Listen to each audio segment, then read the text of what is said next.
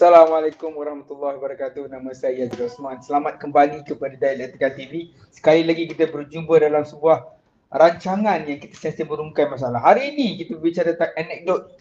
Anekdot yang membicarakan windfall tax, laba tinggi, cukai tinggi. Dan alhamdulillah uh, perkara ini akan dibicarakan dua tokoh yang kita tidak perlu lagi um, that needs no introduction lah kalau apa kata orang putih uh, yang yang yang yang kita nanti-nantikan adalah dua pakar yang saya rasa semua diakui kepakaran mereka. Uh, kita dengar sebelum ini banyak yang telah diperkatakan dalam sektor dalam suasana pandemik ini ada pelbagai jenis golongan dan ada suara-suara pendapat yang menyatakan ada keperluan untuk kita mencukaikan mereka yang mendapat keuntungan you cukup luar biasa ketika kebanyakan daripada rakyat, kebanyakan daripada PKS dan sebagainya sedang mengalami kuncupan uh, ekonomi yang begitu dahsyat sekali. Jadi uh, cadangan bahawa kita perlu uh, mengenakan cukai uh, kepada mereka yang mendapat keuntungan yang luar biasa ini uh, menjadi satu uh, saranan daripada berbagai pihak. Uh, ini telah dinyatakan dalam uh, media masa dan juga dengan beberapa tokoh-tokoh uh, politik uh, tempatan ada pembangkang dan juga banyak pemikir ekonomi juga. Jadi hari ini kita bertuah sekali lagi uh, saya ingin menjemput dan uh, memperkenalkan uh, yang berbahagia uh, Dr. Ong Kiamit Parlimen Bali. Terima kasih Dr. YB kerana Hello. sudi bersama. Selamat malam. Selamat malam. Dan uh, beliau juga hari ini juga kita bertuah uh, Prof Profesor Madya Dr. Ahmad Razman bin Abdul Latif dari Putra Business School. Selamat kembali Dr. Razman. Terima kasih kerana sudi bersama kami hari ini. Okay, Assalamualaikum semua. Okey. Alhamdulillah. Jadi I think tak tanpa membuang masa ini satu topik yang cukup menarik dan cukup relevan. Uh, hari ini kita dengar pelbagai keperitan uh, sejak PKP ketiga ni. Jadi uh, saya kira skop perbincangan ini agak relevan kerana pelbagai uh, perbincangan dilakukan adakah kerajaan mampu untuk mendapatkan dana jadi so dia mampu membantu rakyat. Jadi ini salah satunya. Jadi saya mulakan dengan uh, Dr. YB. YB hmm. Dr. Ong, uh, bagaimana kewajarannya windfall tax ini? Apakah pendapat YB sebelum kita uh, bagi peluang kepada Dr. Azman? Silakan. Okey, selamat malam Yazid. Uh, selamat malam Prof. Uh, Prof juga adalah uh, penduduk di kawasan Bandar Baru Bangi iaitu sebahagian daripada kawasan parlimen saya. Uh, parlimen terbesar sekali di seluruh Malaysia dari segi pen, uh, jumlah undi.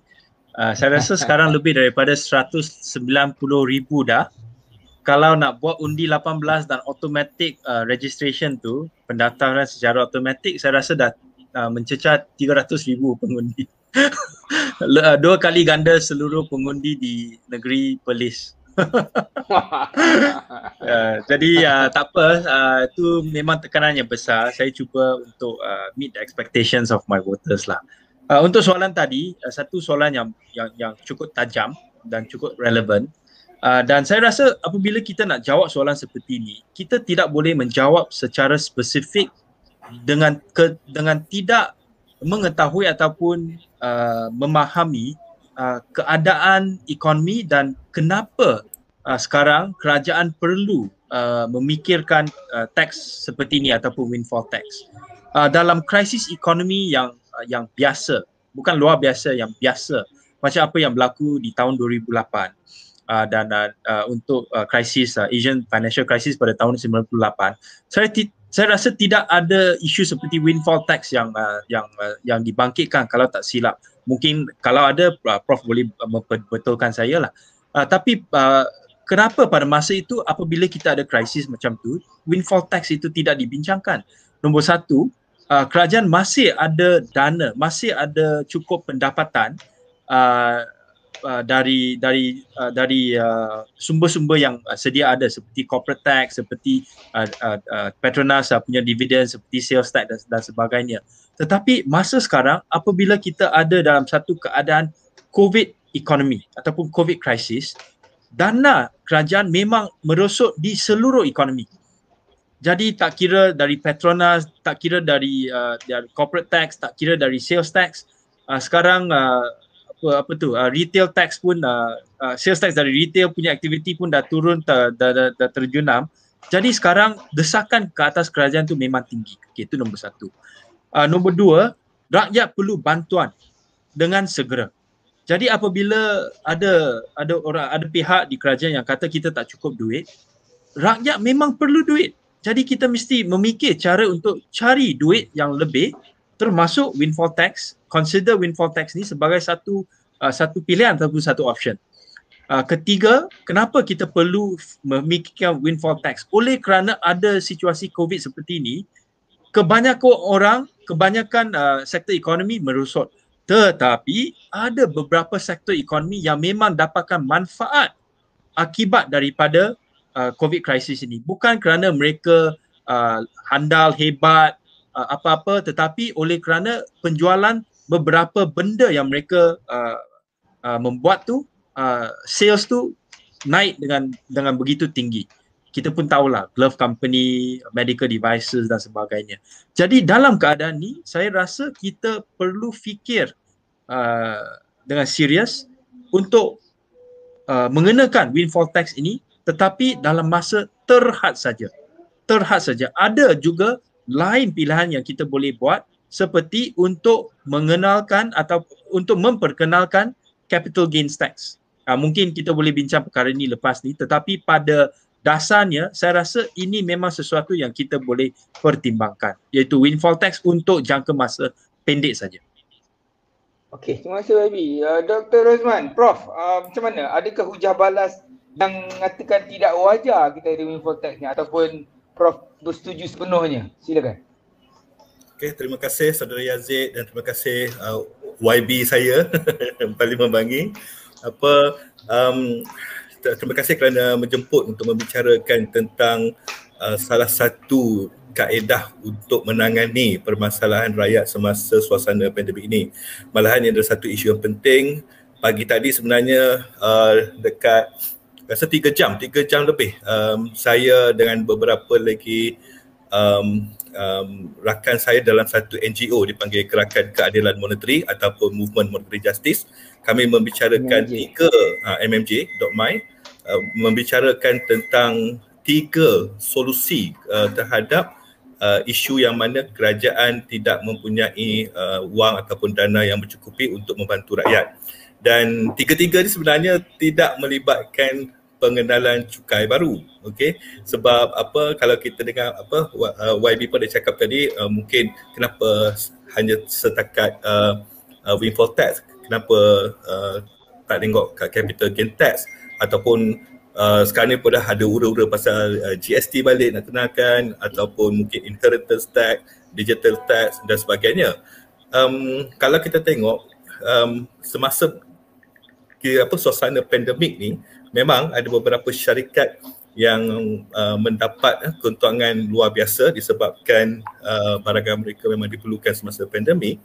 Um, tetapi kalau kita tengok um, transaksi ataupun volume eh volume uh, perdagangan saham dekat Bursa Malaysia buying and selling kalau kita eh, maklumat ni boleh ambil dekat uh, Bursa Malaysia uh, laman sesawang Bursa Malaysia dia ada dia punya Excel file dia kalau kita tengok apabila pandemik bermula uh, pada awal 2020 okey dan um, sehingga sekarang kalau kita tengok uh, volume transaction uh, uh, pasaran saham uh, Bursa Malaysia sebenarnya kalau compare 2020 dengan 2018-2019 tu nak apa meningkat sebanyak 39% dan kalau kita tengok uh, tahun ni banding dengan 2019 meningkat 70% volume transaction. Maknanya apa?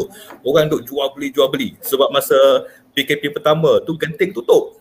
Jadi siapa yang gian nak nak menikam tu okey dia hmm. pergi guna duit tu kat dalam saham. Dan masa dalam bursa saham dan masa tu pun moratorium uh, ada 6 bulan.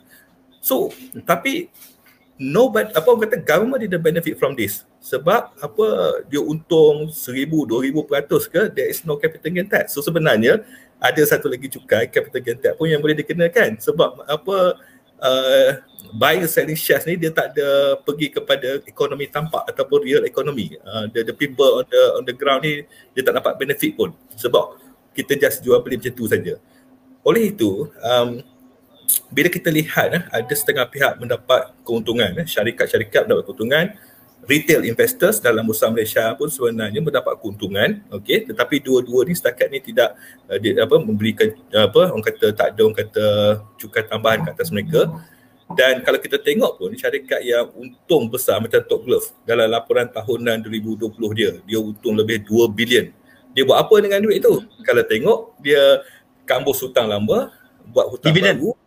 Dividen. Ha, dividen dividen pun cuma uh, kalau tak silap lebih kurang uh, tiga, 800 juta, uh, bukan 300 juta. Uh, 371 juta dividen. Uh, dia adalah beli property 800 juta.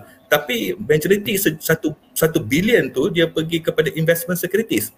Maknanya pergi dividen tu sikit tu pun majority dividen holder shareholder tu pun uh, bukannya orang orang ramai. Okey jadi um, maknanya uh, untung yang terlalu tinggi itu pun tak pergi kepada uh, the, the masses ni. Uh, Hmm. Bila orang sebut masalah kecairan tu tak ada duit dekat pasaran uh, sebab kebanyakan duit tu dia pegang oleh orang yang kaya. Dan orang kaya ni dia guna duit apa? Beli saham uh, dan juga kalau tengok rekod um, BMW jualan BMW di Malaysia lebih tinggi Meningkat. daripada pre-COVID sebelum COVID post COVID lagi tinggi Mercedes. Hmm. sembilan tahun berturut-turut untung apa naik meningkat meningkat meningkat uh, kecuali tahun ni turun sikit je uh, saya tak jumpa statistik private jet uh, apa uh, itu saya tak jumpa dan Tapi- apa ha ya Saya Okey, okay, betul. soalan. Uh, Ah. Kedua-dua YB dengan Prof bersetuju bahawa Wipotech ni wajar dan patut. Ah, bukan, bukan. Macam seolah-olah. Macam mana? Belum Sebelum- habis lagi Prof, Prof belum habis cakap. Ya. uh, so saya nak cakap Sila. sebenarnya okey jadi maknanya seolah-olah macam patut dikenakan cukai. Macam windfall tax apa apa uh, capital gain tax dan sebagainya. Cuma saya nak uh, pun kata uh, kita melihat secara apa orang kata uh, secara lebih luas lagi skop dia uh, siapa yang minta?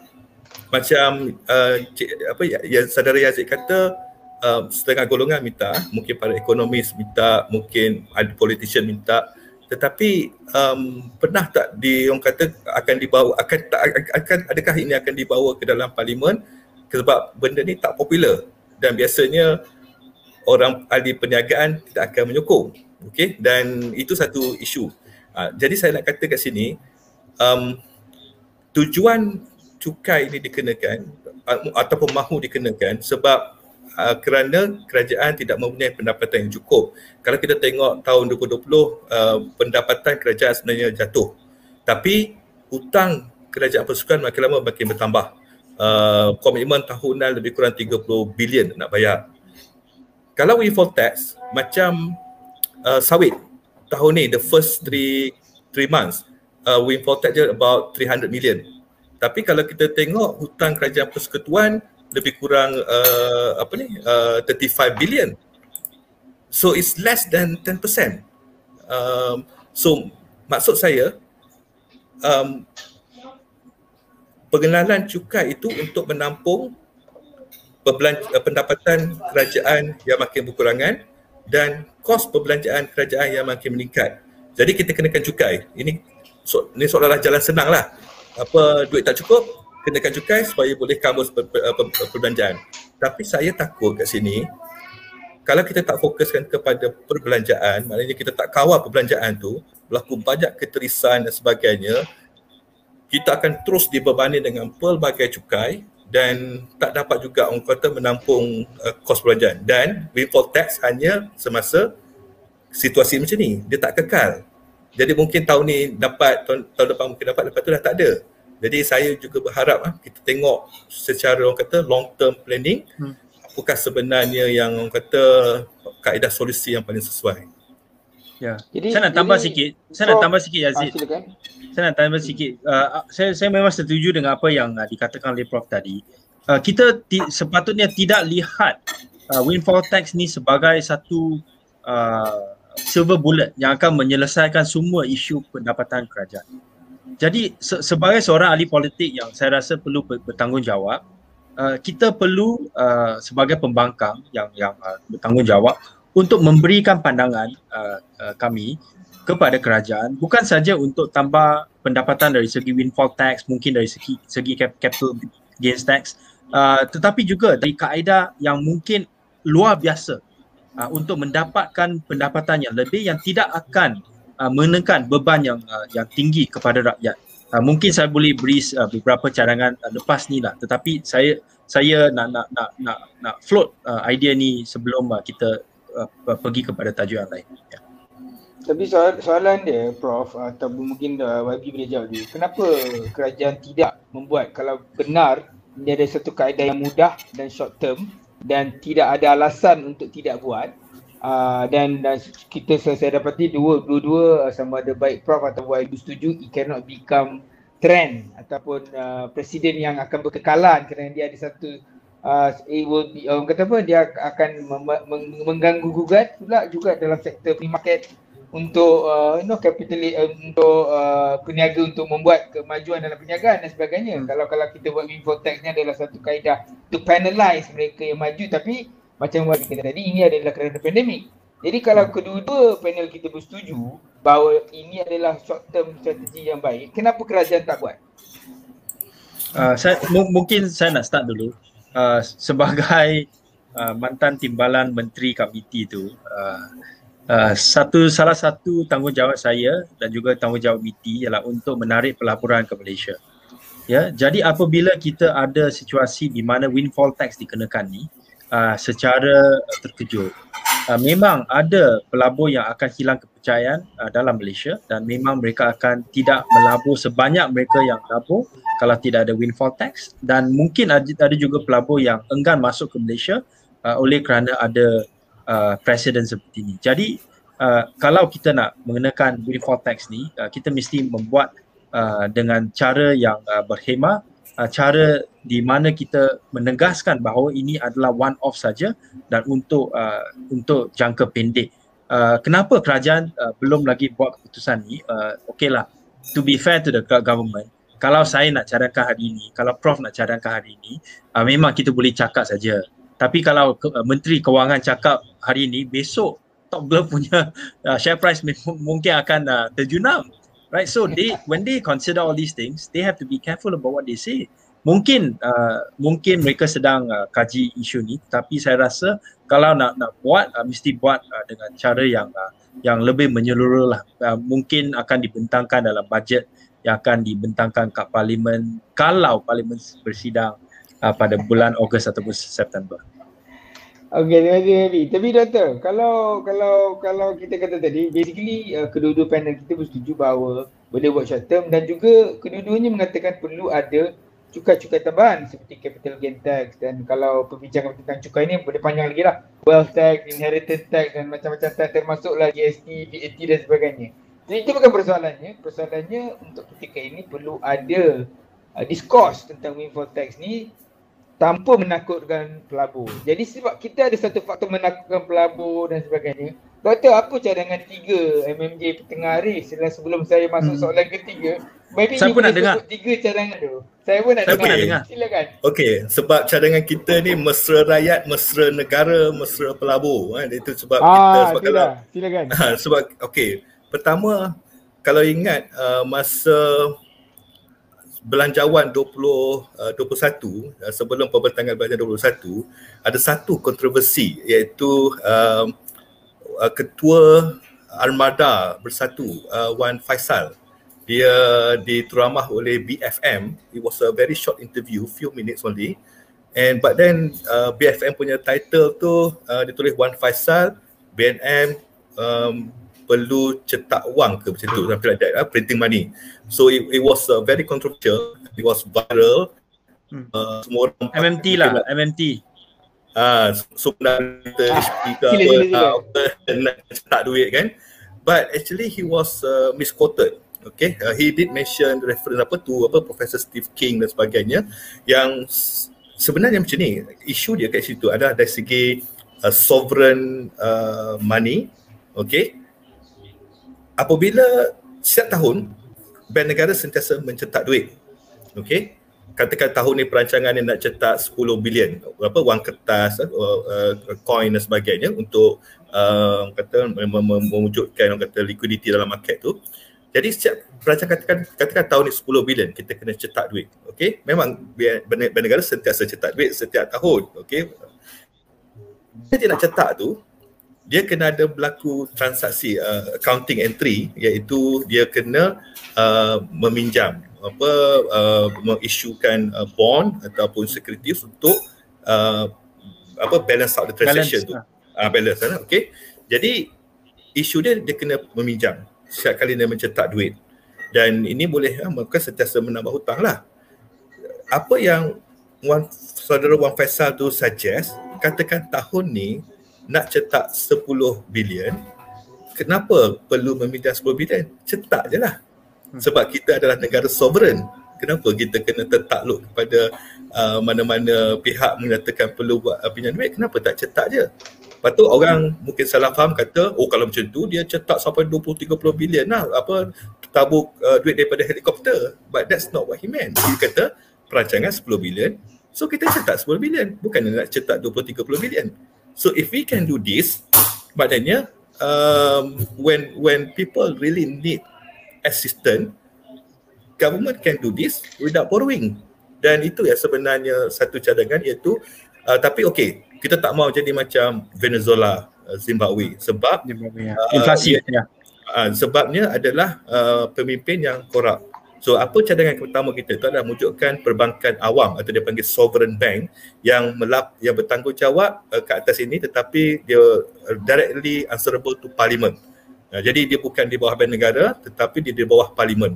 Jadi apa keputusan uh, semua apa tindakan tu ditetapkan oleh parlimen. Jadi kalau kita pilih pemimpin yang korup dalam parlimen, koruplah bank ini.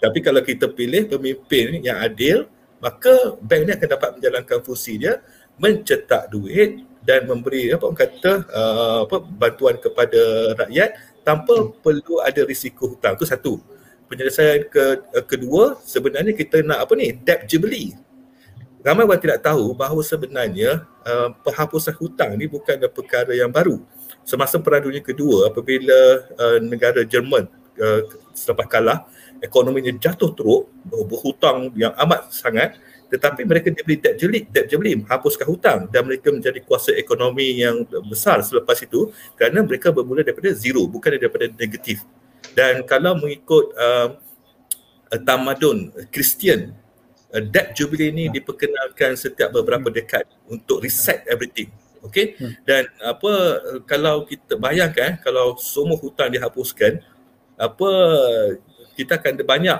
uh, duit lebihan untuk kita belanja ke dalam ekonomi ya.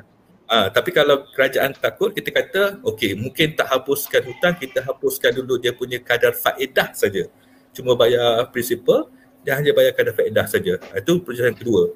Dan penyelesaian ketiga kita menyebut tentang uh, wang sovereign. Sekarang ni ada isu pasal um, uh, CBDC, Central Bank uh, Digital Currency. Bank negara masih lagi memikirkan.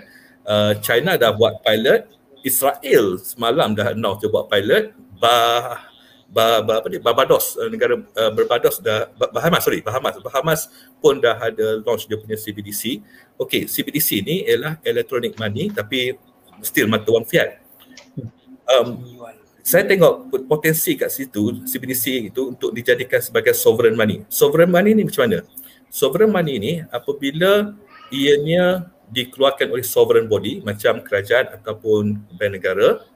Dan bank negara tu dia yang tetapkan berapa unit dia ringgit. Dia saja yang keluarkan duit tu. Dan dia mendapat uh, keuntungan apabila dia print duit ataupun kredit tu terus seniorage apa dia punya uh, keuntungan ke atas pengeluaran duit tersebut.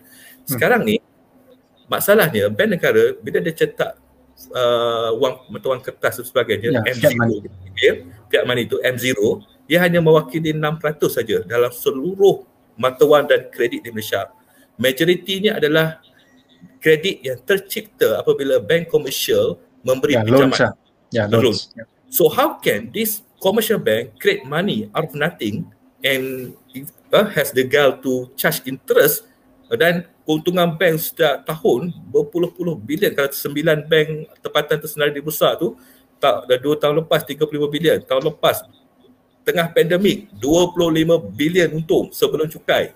Okay, sebab they have this ability to create money auditing, kasih pinjam, kalau tak mampu bayar, dia ambil aset kita. So, um, disebabkan itu, kita mahu tarik balik kuasa create to to create the apa credit money itu bagi kepada sovereign bank supaya sovereign bank saja yang memberi pinjaman dan bank komersial dia boleh jalankan transactional fees ataupun investment. Uh, tapi bab lending ni dikawal oleh uh, sovereign bank supaya tak berlakunya inflasi, lambakan kredit, apa harga rumah naik, apa income inequality, apa uh, apa ni dan apa kos hidup semakin meningkat. Uh, itu yang kita bentangkan pagi tadi sebab kita tengok um, ianya it can be done. It can be done uh, through the parliament. Uh, so if if if apa if the macam apa uh, YB um, apa mahungkan apa kata perbincangan yang lebih mendalam dari segi apa technicality of it uh, we will be happy uh, to share the mechanism. Sebab when we do this um, rakyat tak akan dibebankan dengan cukai tambahan malahan cukai akan dikurangkan. Kita boleh sediakan uh, pendidikan yang apa percuma. Kita boleh uh, kawal harga rumah dan kita boleh malahan boleh bagi dividen kepada rakyat. Sorry, bunyi macam manifesto politik tetapi apa yang kita bincangkan ni adalah something no, no, yang no, good, good. we are very passionate about. Eh? Uh, dan itu yang sebenarnya yang kita nak utarakan sebenarnya dalam uh, perbincangan ini. Okey, saya rasa itu satu uh, kata apa intro yang baik sebab okey basically Prof cakap perbankan awam debt jubilee dan sovereign Macam mana YB? Apa kesan politically? Can this be done sebab dalam alam kepala kita trying to mencari solusi yang unprecedented due to unprecedented times. Adakah ini sesuatu yang boleh dibincangkan? Silakan YB. Hmm. Okay, bagi saya, uh, unprecedented times calls for unprecedented leadership.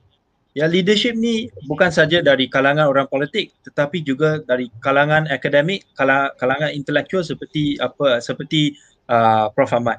Dan apa yang tadi uh, Prof. Ahmad bincangkan memang sesuatu yang saya saya rasa adalah menarik uh, dan uh, dan uh, channel saya rasa yang sesuai untuk membentangkan isu seperti ini ialah melalui parliamentary committee.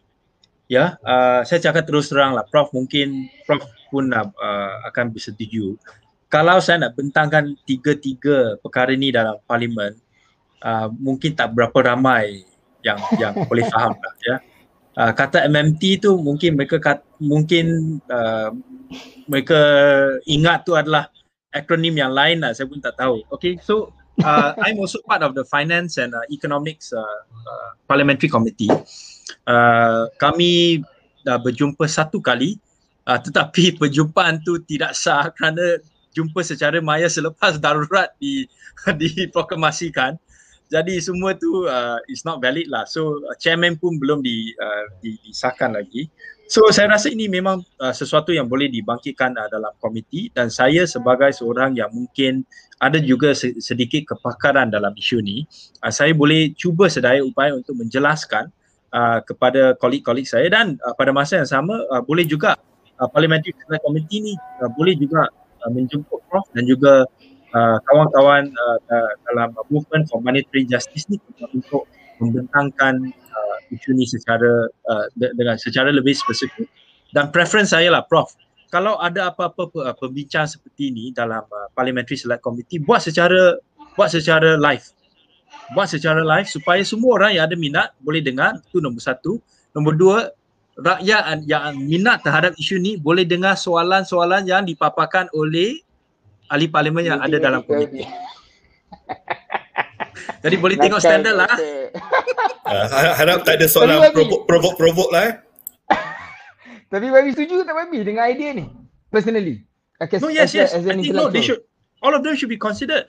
Okay kalau macam debt jubilee hmm. uh, debt jubilee ni uh, negara sovereign dah amalkan ni dah berapa lama tadi prof uh, tak tak bin, uh, bincang tentang Germany uh, you know we should also uh, talk about the highly indebted uh, poor countries HIPIC ni pernah menjadi satu inisiatif uh, uh, menjelang tahun 2000 So they call it the jubilee year. Lepas tu, okay, the rich countries forget the debt, uh, forgive the debt of the uh, of the poorer countries. Saya rasa filosofi falsafah seperti ni boleh digunakan untuk membantu rakyat yang memang miskin. So we everything should be on the table, everything. Because people are jumping off buildings. Orang terjun ayo, kat KLCC kat ayo tak boleh lah. Okay, Tak boleh. We, ada we have to do something about this. yang beri- berita yang baik Prof. Least kita dapat satu MP bersetuju dengan tiga solusi ni. One step forward for MMJ. Anyways, uh, tapi berbicara tentang Yazid, Yazid, bukan saya Ya. bukan saja Ah. saya ah. I rep- I represent my party ada 42 ahli parlimen lah. So Pa, itu dia. Ah. kita tunggu parlimen buka dan kita boleh bersetuju dan uh, ber, apa bersuka hati dengan uh, ada potensi sokongan kepada tiga perkara ni uh, da, da, Prof. Anyways, maknanya kalau kita bicara tentang windfall tax, uh, maknanya bank-bank ni pun patut kena windfall tax jugalah kan, uh, Prof. Setuju?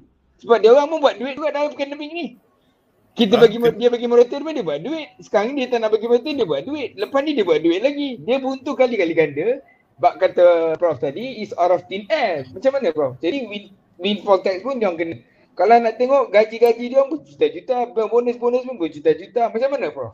What do you think in the context of windfall tax dan perbankan? Sedang perbankan uh, tetap untung dalam suasana pandemik ni. Is it adil? kalau- wajar? Ya, ka- Silakan. Ya kalau kita kena kawin for tax kepada bank, katakan setiap tahun sebenarnya on average saya nampak untung lebih kurang 30 bilion. Jadi kalau kita kena kawin for tax, let's say about 20% eh, on 30 billion, kita cuma dapat 6 bilion. Daripada apa uh, dapat 6 bilion, baik ambil 30 bilion itu terus. So maknanya apa yang saya nak sebut kat sini, bila kuasa memberi mencipta kredit Pinjaman. itu, pinjaman itu diberi kepada sovereign bank, And if they still they, they can still continue with the apa ni lending transaction tu, malahan dia boleh outsource balik kepada bank komersial ni untuk menjalankan urusan uh, apa uh, mengendalikan akaun pinjaman tu. Cuma dia orang tak boleh create new lending, uh, hanya bank tu boleh. Dan 30 bilion tu nanti sekarang dah pergi ke sovereign bank tu. Daripada nak kenakan tax 6 bilion, baik 30 bilion. Dan saya sebut tadi, uh, utang kerajaan persekutuan sekarang 35 bilion setiap tahun. Jadi keuntungan daripada Settle. sovereign bank ni saja dah boleh settle. Jadi tak perlu nak kenakan cukai lagi. Apa uh, kita kita dah boleh gunakan keuntungan ni. Sekarang ni 30 bilion tu pergi ke mana?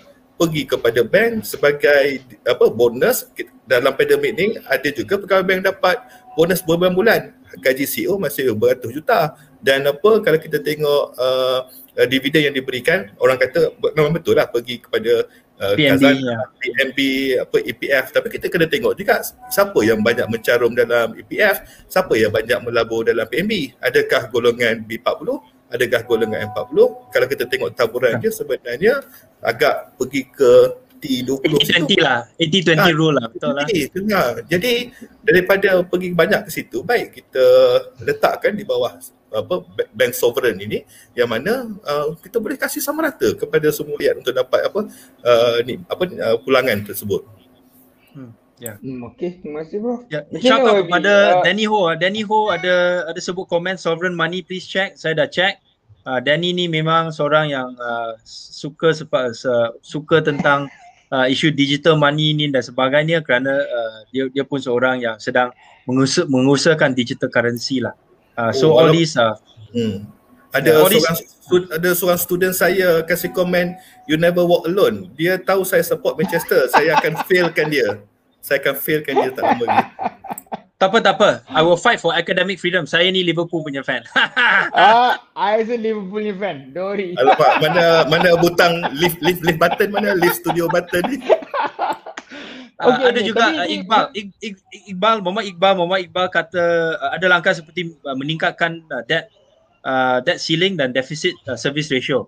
Okey, sekarang debt ceiling tu dah ditingkatkan kepada 60%. Is just is nothing. Just a stroke of a pen by the finance minister you boleh naik kepada 65 70%. Kami kat pembangkang pun tak takkan nak bantah. So just do it, you know, when the parliament comes just do it, we will support you right? Untuk isu debt service ratio tu okay that one is uh, maybe a bit more technical. Uh, currently the debt service ratio tu lebih kurang 15% lah. Maksudnya 15% daripada uh, uh, total OE tu masuk ke dalam uh, membayar hutang uh, hutang uh, bunga uh, kerajaan. So kalau saya rasa apabila kita ada keperluan sementara you can increase the debt service ratio to 20% in the short term right lepas tu you can go back to normal when your your your financial situation tu lebih lebih stable. Yeah. So mana YB, the only issue is parlimen tak boleh buka. Sebab tu dia tak boleh increase debt punya ceiling. Is that the, is, itu ada hakikat masalah dia? Mungkin tu alasan lah. Takkan tu alasan. dalam dalam darurat takkan Menteri Kewangan tidak boleh bertindak mengikut kepentingan rakyat? Uh, saya rasa Cuba tolong explain kepada rakyat yang nak mendengar. Dari segi ketulusan, dari segi transparansi, saya rasa lebih baik kalau dibentangkan di parlimen. So that at least parlimen boleh menjalankan tugas uh, kami uh, untuk sebagai satu check and balance dan juga satu ruang di mana kita boleh uh, lihat dan dengar semua perbualan di antara ahli parlimen, di antara backbencher sebelah sana, di antara uh, menteri-menteri yang sedang uh, uh, di dalam kerajaan ni. Ya dan juga orang ramai dan juga uh, panel jurnal uh, juga wartawan yang yang ada hak untuk bertanya soalan uh, yang untuk follow up. Tapi Wabi sebelum saya tanya Prof, uh, proses nak buat windfall tax ni sebenarnya susah ke? Tak, tak susah, tak susah. Dari Can segi proses tu esok kalau dia uh, nak buat saya rasa jangan announce esok kalau dia nak buat hari ni. Uh, seperti apa yang saya kata, you must minimize the disruption to the market. Jangan ganggu beri satu kejutan yang terlalu besar kepada market. Jadi itu adalah satu sebab kenapa saya memang suka tiga tiga cadangan yang dibangkitkan oleh Prof tadi. Kerana mereka dah dah fikir apakah cadangan, apakah solusi yang boleh uh, meminimasikan uh, uh, apa tu uh, impact kepada market uh, dari segi negatif. Okey okey okey bagus. Uh, prof prof, uh, kalau windfall tax ni dekat selain daripada cadangan yang kita Malaysia tak tahu boleh buat lah. Negara lain yang buat windfall tax, ada tak beberapa case study yang boleh dikongsikan di sini untuk pengetahuan semua? Oh, ni soalan yang apa apa tak saya, tak dijangka ni saya tak tak dijangka tak, tak, saya, saya tak check saya tak check yang kita tetapi sebenarnya of, uh, uh. cuma saya nak okay I'm not aware of apa kata uh, example of a model of info tax ni sebab yang specialized in taxation should be able to answer this lah. Cuma I nak bagi tahu, I nak cuma sebut um, dari segi governance, dari segi uh, tabik urus uh, kalau kerajaan memperkenalkan cukai seperti windfall tax ni. Macam apa YB katalah, tak, apa senang je kalau parlimen buka semua setuju akan boleh luluskan. Tapi saya takut isu jadi macam GST ia adalah satu orang kata tax yang kata hmm. uh, considered efficient lah. Bagus lah. Maknanya apa uh, pulangan apa ataupun memberi uh, um, pendapatan meningkat apa sehingga ke 20 ke 40 bilion, bilion setahun. Tetapi apa yang menyebabkan orang marah juga dengan GST ni ialah uh, dari segi peniaga mereka tak dapat rebate uh, apa uh, tax tu yang cepat ya dengan cepat kadang-kadang sampai melebihi daripada uh, setahun okey dan dan juga kita tak tahu duit tu pergi ke mana. Jadi apa garanti kat sini? Walaupun kita berjaya melaksanakan windfall tax dengan cepat ke atas industri-industri yang mendapat untung luar biasa semasa pandemik uh, adakah duit tu dapat disalurkan dengan cepat kepada uh, rakyat transparansi tu tak ada. Kita tak nampak sebenarnya duit tu pergi ke mana. Dan juga apa kalau apa melibatkan rebate dan sebagainya tu adakah peniaga akan mendapat uh, pulangan itu dengan cepat sebab ini melibatkan masalah kecairan mereka. Itu yang sebenarnya selalu menghantui lah apa kata apa saja inisiatif uh, daripada kerajaan uh, pelas, uh, dari segi pelaksanaan pemantauan itu uh, yang apa kadang-kadang boleh menyebabkan matlamat asal tu tak capai duit dah collect tapi tak pergi ke sepat sepatutnya dan juga uh, lambat sampai. Itu ya, satu okay, saya nak beri satu okay. contoh. Saya nak saya nak beri ah, satu saya contoh. Saya nak cucuk YB ni. Silakan. Okey, saya nak beri satu contoh. Uh, eh jangan cucuk saya lah. Saya dah dapat dua sentikan dah. nak cucuk lagi habis. Okey. Saya nak beri satu contoh. Okey, saya rasa ramai orang tak tahu sebahagian daripada handphone bill you orang akan masuk ke dalam satu tabung yang dipanggil Universal Service Provider Fund. USP. Hmm. Ya. Jadi uh, ah, USP ni um, ada da- dari segi uh, accounting tu uh, bila saya check account tu dah 2 tahun uh, sebelum ni ada lebih kurang 6 sampai 7 bilion ringgit dalam tu. Whether or not the money is actually there tu saya tak tahulah. Mungkin uh, nak tanya prof tentang accounting, uh, transparency dan sebagainya lah. Tetapi maklumat USP ni adalah untuk membina infra di kawasan pedalaman supaya uh, murid, guru, pelajar, orang kat di Sabah dan Sarawak di kawasan pedalaman tu boleh dapat internet access, uh, access uh, handphone dengan lebih baik, lebih cepat. Tetapi memang ketara bahawa fund ini tidak di, uh, digunakan secara efisien kerana masih ada okay. banyak tempat di kawasan pedalaman tu tak tak nampak uh, perbelanjaan ni. Ya, jadi isu okay. ini adalah isu transparansi. Ya. Setuju Abi pasal transparansi. Tapi saya rasa agak tidak bertanggungjawab kalau kita rasa oleh kerana proses tu tak transparan, kita batalkan inisiatif tu. Apa yang berlaku pada kerajaan lepas, DAP dan uh, MP-MP Pakatan Harapan kata GST ni tak nak. Sedangkan GST itu tetap yang terbaik tapi masalah implementasi dan isu. Uh, bagaimana uh, YB? Adakah YB setuju dan uh, tindakan apa kerajaan sebelum ini agak terburu-buru sedangkan itu adalah mekanisme yang baik macam Prof cakap cuma ada masalah dalam pelaksanaan. Ya, yeah, uh, okay untuk for the record lah uh, GST tu dimansuhkan uh, oleh seorang iaitu uh, apabila kabinet tu ada seorang saja itu tu Dr. Mahathir. Yeah. uh, jadi tak ada pilihan lah ya untuk untuk kita uh, untuk kami semua. Tapi saya rasa uh, kalau nak mem- memperkenalkan balik GST pun uh, mungkin saya rasa uh, sekarang bukan satu masa yang baik lah. Oleh kerana rakyat memang uh, ada kekangan uh, ekonomi yang yang yang uh, yang besar. Jadi kita perlu uh, ada program yang lebih menyeluruh untuk membantu rakyat dulu. Kalau kita naik, uh, naik saja. Kalau nak bincang tentang GST tu uh, lepas uh, lepas pandemik ni saya rasa sesuai untuk bincang. Okey, uh, terima kasih kepada Muhammad Shani. Uh, USP tu Universal Service Provision Fund, USP ya. Uh, kalau saya nak sambung apa yang YB cakap pasal USP maknanya apa kerajaan masukkan duit uh, dalam satu dana yang bertujuan untuk um, membenam menaik taraf uh, infrastruktur di luar bandar dan sebagainya.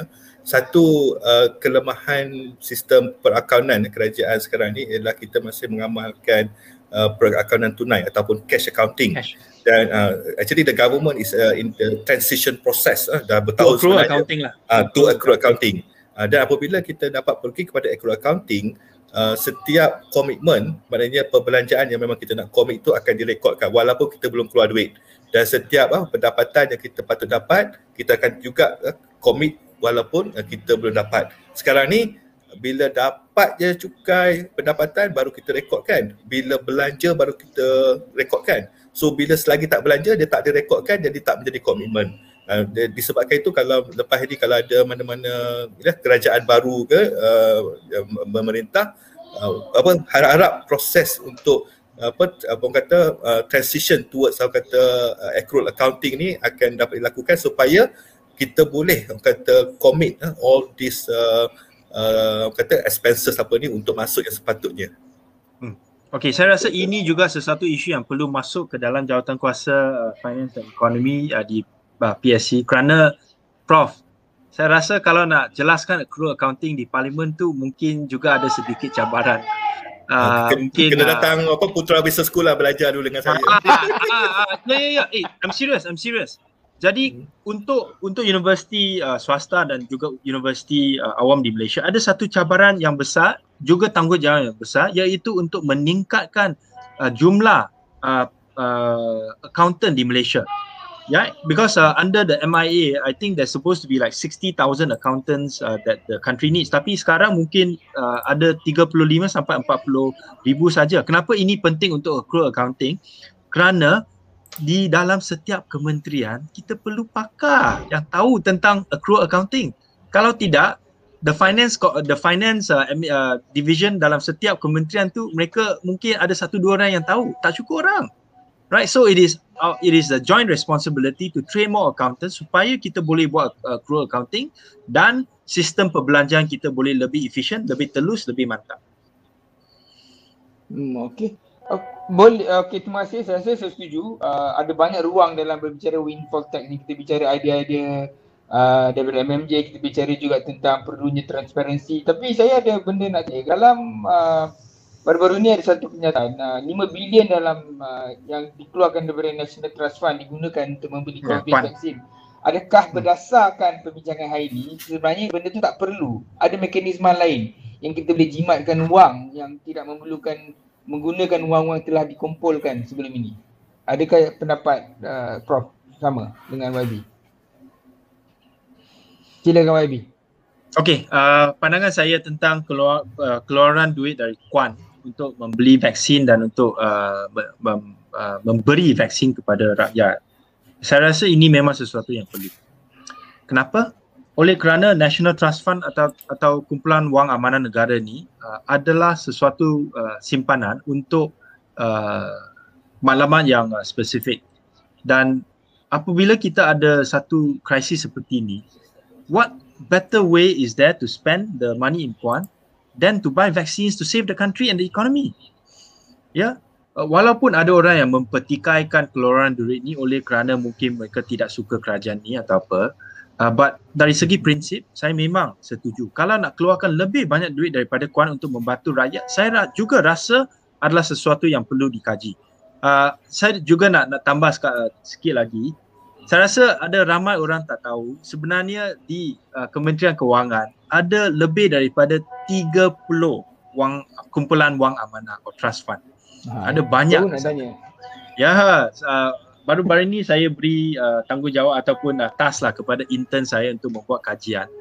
Uh, daripada 30 lebih ni, uh, lebih daripada 20 mereka tidak ada apa-apa rekod uh, awam there's no public records that we can access uh, you know kum, uh, kumpulan wang amanah uh, dan dana dana bumi dana apa tu otomotif bumi putra yang sepatutnya digunakan untuk bantu uh, kalangan uh, golongan bumi putra dalam uh, dalam sektor auto ataupun uh, kumpulan wang amanah untuk membantu uh, pelajar miskin dan sebagainya uh, ada tidak ada uh, cukup maklumat uh, dari segi transparansi So saya juga ada beri uh, pesanan lah kepada Kementerian Kewangan supaya uh, buat secara lebih telus uh, perbelanjaan dalam semua kumpulan awan am- amanah ni. Dan jikalau perlu uh, mengubah ataupun menggubal buka, menggubalkan terma dan syarat bagaimana nak gunakan kumpulan wang amanah ni uh, if we see that it is appropriate to use during this times take it to parliament bawa ke parliament kita bincang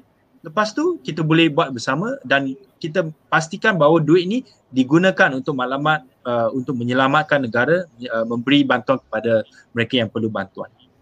Satu saya, saya, saya, dapat, satu, saya, saya boleh dapat teks ini kena buat dialektika berbeza. Nak bincang tentang hari yang 30 lagi. Trust boleh, boleh. MOF dan berbalik pada doktor memang buktilah transparansi adalah jadi satu isu utama. Tanpa transparansi itu juga cukup 30 bilion nak tutup hutang. Tanpa dalam dalam perbincangan yang sama juga kita boleh uh, kita boleh persoalkan boleh ke sovereign bank punya idea ini menjadi kalau 30 tabung wang ni pun kita tak boleh bincang kat parlimen dan kongsi dengan transparan dan sebagainya adakah menggambarkan idea ini memerlukan uh, satu uh, uh, persediaan kemanusiaan dahulu sebelum idea sovereign boleh berjaya Okay. No, it's okay. It's okay. Uh, uh, yeah, yeah. Go ahead. Ahead memang kita nak target dua ni tapi kalau kita cakap pasal solusi masa pendek okey yang paling pendek tu kuan lah maknanya kita keluarkan 5 bilion tapi adakah anda tahu bahawa Bank Negara Malaysia mencatatkan keuntungan berjumlah 10.23 bilion pada ha. tahun 2020 dan memberikan 4 bilion uh, kata uh, dividen kepada kerajaan jadi mana maknanya duit tu ada. Kalau 10 bilion keuntungan bank negara bagi kat rakyat, boleh je.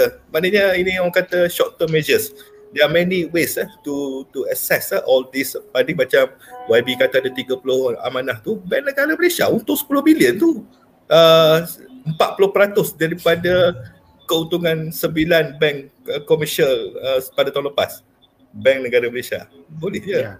Bagi kat rakyat. Yeah, tu dari uh, pendapatan tu dari uh, berbagai pelaburan mereka lah dan uh, saya juga nak tambah sikit lagi uh, ini bukan nak nak mempertikaikan uh, apa tu uh, pelan bank negara untuk mewujudkan Malaysia sebagai sesuatu uh, financial and banking center uh, di di uh, Asia Tenggara lah. Tetapi uh, saya tak tahu prof sama ada prof ada baru-baru ni ada pergi dekat uh, bank negara sana tak?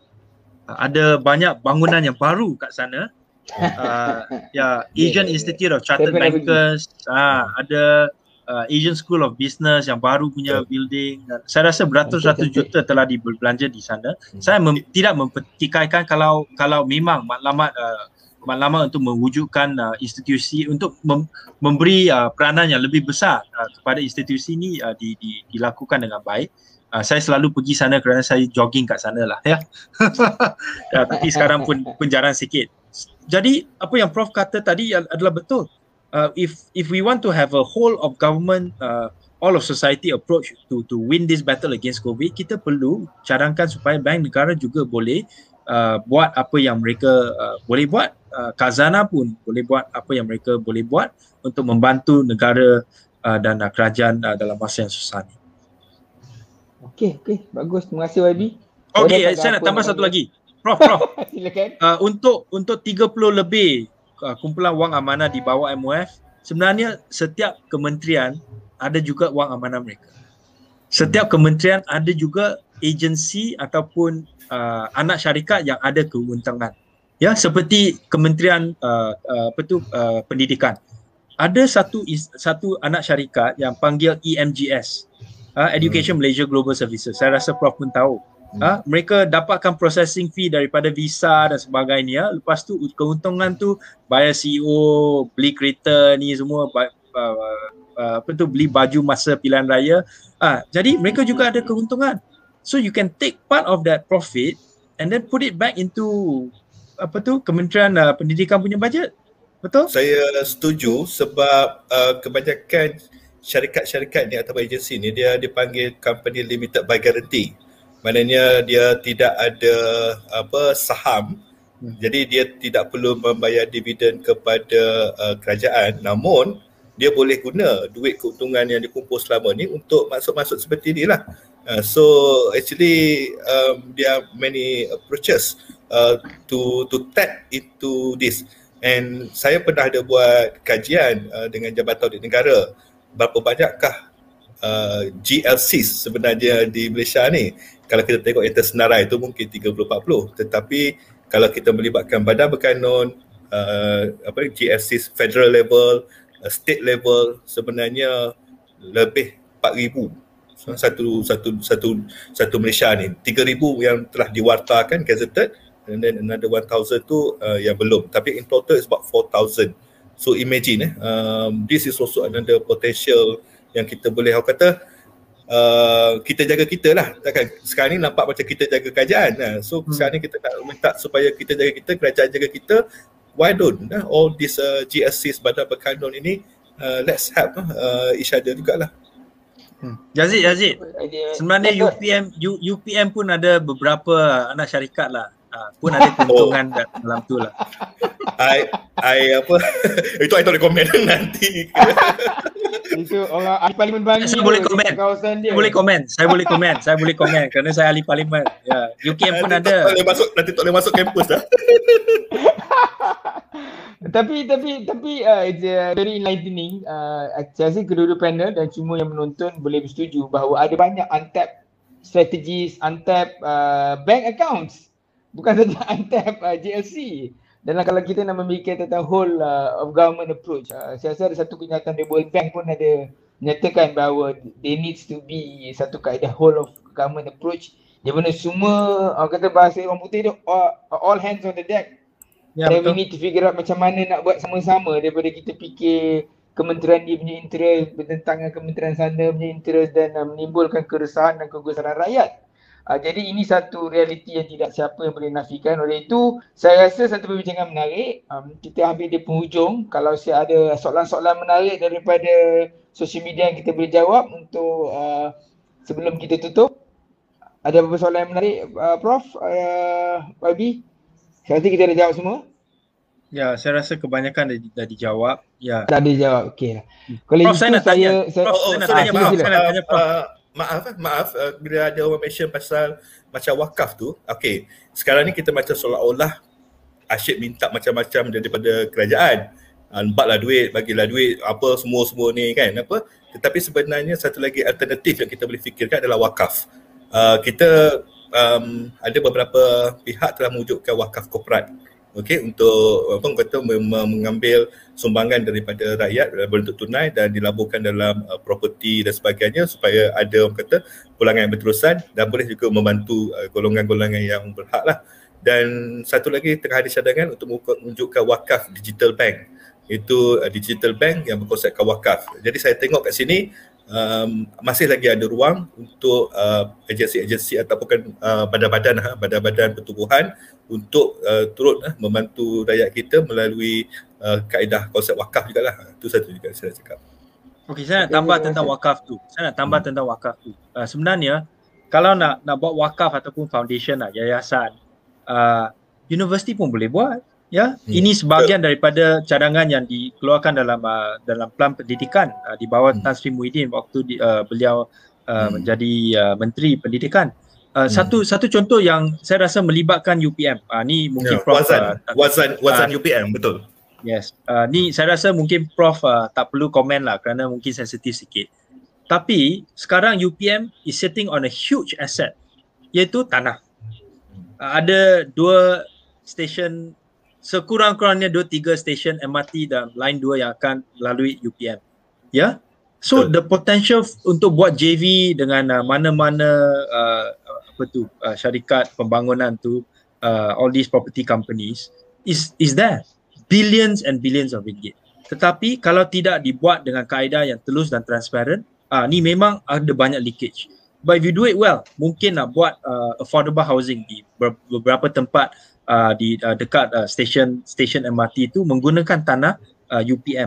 Letakkan proceed dalam wakaf, uh, buat semua secara telus, telus and part of the money can be used to bayar uh, apa tu perbelanjaan uh, perbelanjaan uh, pelajar. Dan pada masa yang sama uh, bayar perbelanjaan untuk universiti. Dan pada masa yang sama boleh guna untuk mengurangkan perbelanjaan uh, kerajaan pusat. You don't need to give so much money then you can use that for your research mungkin prof pun boleh dapatkan bangunan yang baru dan sebagainya betul uh, so we just need to, to have the the apa the the governance the right champ, the, apa, champion lah uh, apa for for this initiative i do agree Okey, bagus. Uh, bagus. Uh, okay, kita bicara hari ini laba ketika bencana Winfotex dan perbaikan. Sebelum kita tutup, saya minta dua minit. What is next? Uh, Prof, what is next? YB. Silakan Prof what's next apa?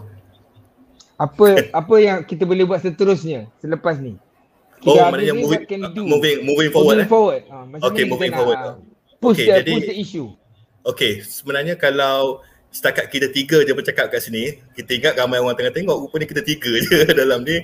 Then it, it's not going to, apa kata, gain traction. Jadi, apa yang penting sebenarnya um, uh, kita kena sebar-sebarkan uh, awareness, kita kena, orang kata, uh, kongsi uh, maklumat kita kena membudayakan uh, pemikiran kritis uh, menerima pandangan baru idea baru uh, apa uh, kata Albert Einstein kata uh, apa doing the same thing expecting different results is insanity kan? Jadi kita kena pastikan uh, percambahan idea minda uh, diskusi semua ni disemarakkan supaya apabila ianya telah sebar di kalangan masyarakat masyarakat yang minta jadi ahli politik terpaksa ikut uh, rakyat kan sekarang ni uh, sekelintir dia yang minta. Jadi uh, kerajaan ke ahli politik akan kata bukan semua yang minta. Apa golongan itu saja yang minta. Tapi kalau semua yang minta maka kerajaan akan dengar cakap. Dan itu yang penting untuk uh, orang kata membolehkan orang kata semua faham bahawa tanggungjawab untuk menyelamatkan negara kita memakmurkan kembali rakyat ekonomi ini terletak pada bahu kita semua.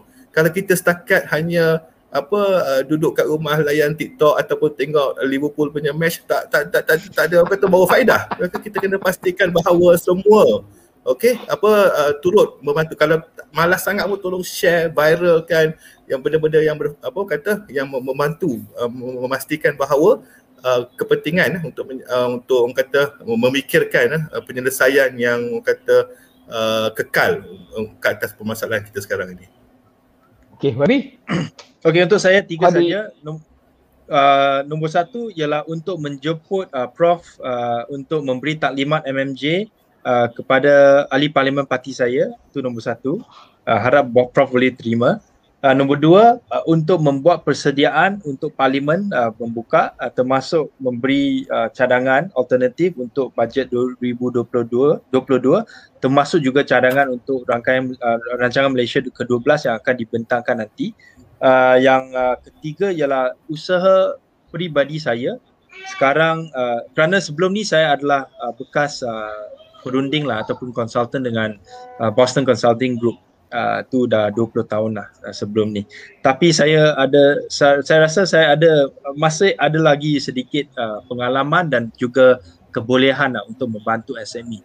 Jadi baru-baru ni saya telah menawarkan uh, uh, perkhidmatan saya sebagai bekas uh, perunding untuk membantu SME uh, go through this hard time lah. Jadi buat masa sekarang ada lebih kurang 20 lebih SME yang telah approach saya dan saya akan menggunakan masa ini untuk cuba sedaya upaya untuk membantu mereka dari dari segi kewangan, dari segi market, dari segi apa-apa pun yang saya boleh.